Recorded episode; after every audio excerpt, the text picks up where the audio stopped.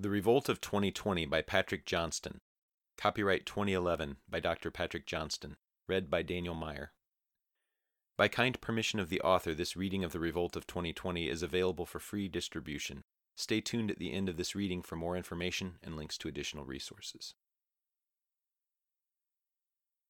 Chapter 9 Washington, D.C. At the next cabinet meeting, Margaret Brighton stunned them all by proposing an executive order that would broaden federal gun laws. The ATF director, Bill Erdman, was present to help her make their case. Danny couldn't help but bring up an objection. Are the governors on our side, Madam President? Many of them strongly support Second Amendment rights. So do we, Bill Erdman interjected, waving his thin black bangs away from his eyes. We're regulating just like the Second Amendment says.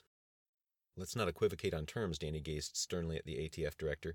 Many governors believe in the individual right to keep and bear arms, and they are against federal restriction of that right. You can't beat your enemy unless you know them. I know of five states that have broadened their concealed carry legislation just in the past year, and the courts have allowed them. Danny turned to the president. If we are going to do this, we need to honestly assess the political consequences. Are we going to have a major conflict with the states as a result of this magnificent? He added that to settle Erdman down. Legislation? We are likely to face so much insubordination from so many states that what we are presently facing with the initiative will pale by comparison. What are we going to do if state leadership openly encourages violation of these laws or provides safe harbor to violators? What are we going to do if juries refuse to convict violators and they release them as fast as we arrest them? We aren't going to take it to a jury unless we're confident we can win it, President Brighton responded. We have firm legal precedent, said the Attorney General Victor Myers by way of the encrypted video technology, to suspend the right to trial by jury and have the instigators incarcerated indefinitely, at least until things settle down. The Bozeman sheriff will never see a jury.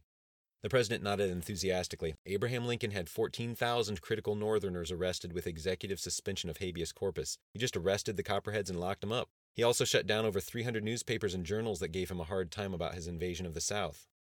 As Lincoln could attest, Danny responded, that kind of move is a politically costly decision, Madam President. He didn't survive it.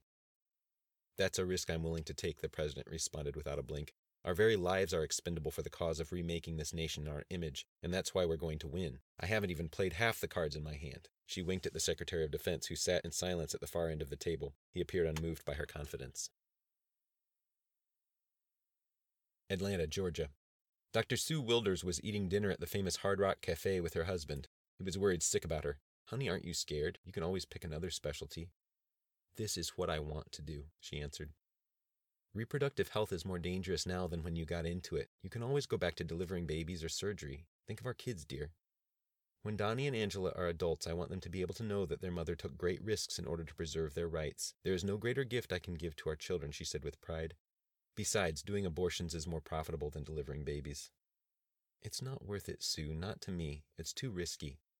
If I give in to the intimidation of this anti choice minority, they will have won, she answered. Don't you see? That's what they want. They can't silence the will of the people, and they can't kill 2,000 abortion providers in America, so they try to murder a few in order to intimidate the rest. Several Atlanta area abortionists died in the Columbus bombing, and several more abortionists retired or changed to another specialty after that. I cannot give in to fear. If we keep going to work, we win. Her husband didn't like her stubbornness, but he certainly admired her bravery. I received a call today from the Department of Justice, she went on. Her husband choked on his Chardonnay when he heard that. He picked the napkin up off his lap and dabbed his chin with it. What? They're willing to provide me full time protection. You going to take them up on it? I think I will. While listening to his wife, he looked briefly over her shoulder to the table behind her. He saw the waiter turn, carrying a large empty plate draped by a napkin.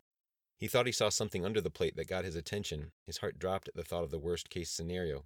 He looked into the face of the waiter as he walked toward their table and didn't recognize him. They had been to this restaurant dozens of times and he had never seen this man before. Dr. Wilders suddenly realized that her husband had a frightened look on his face. Is everything okay? Without warning, he stood up and shouted, Duck!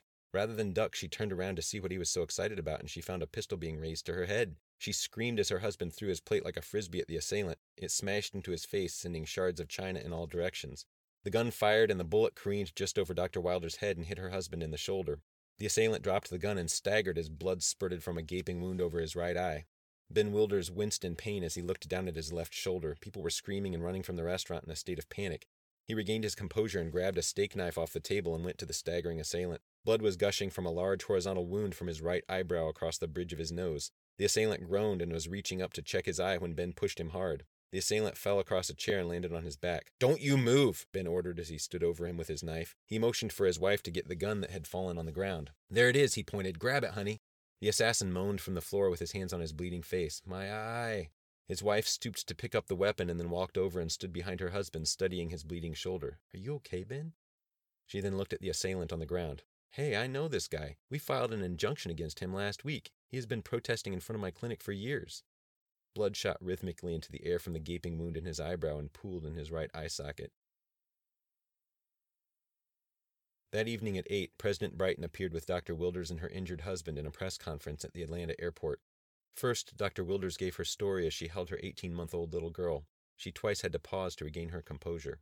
As she told of her husband's bravery in the face of the murderous rampage of the anti abortion religious fanatic, she put her arm around his waist and looked at him passionately for a moment.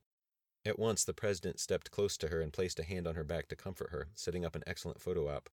For an awkward moment, Dr. Wilders broke down in tears as she placed her cheek against her husband's shoulder. President Brighton walked up to the microphone and began to applaud. Everyone else followed her lead. Then the president began to mention the names of other physicians who had either disappeared or had been killed since the bombing in Columbus. She made note of the suspicious circumstances surrounding the deaths of dozens of physicians and reproductive health clinic workers.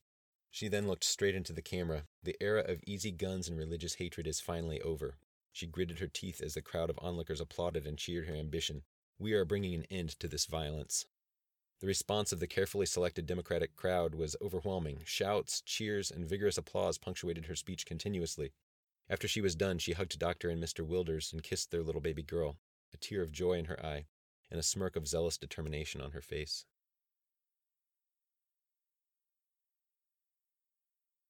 Thank you for listening to this reading from The Revolt of 2020. This chapter was read by Daniel Meyer and engineered by Park Leacock. The Revolt of 2020 and its sequels, The American Tyranny of 2020 and The Uncivil War of 2020, are available for purchase at docjohnstonnovels.com. That's Doc, J O H N S T O N, novels.com. O Lord, turn us back to you. Forgive our sins and heal our land.